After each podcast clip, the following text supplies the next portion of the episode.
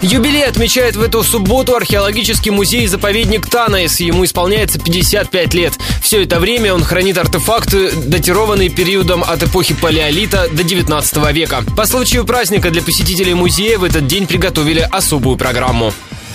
Подробности. Сценарий субботнего праздника написан по мотивам античного торжества. Оно упоминается на мраморной плите второго века нашей эры. Артефакт нашли там же, в Танаисе. Гостей научат стрелять из античного лука, плести пояса из кожи и чеканить монеты с изображением Танаиса. В программе также историческая викторина. За победу в ней обещана реплика панафинийской амфоры. А еще покажут древнегреческую драму, шуточные состязания олимпийских атлетов и разрешение решат поносить тунику. Отмечу, что археологический заповедник откроет двери для гостей в 10 утра. Музей расположен примерно в 15 километрах от Ростова на окраине хутора Недвиговка.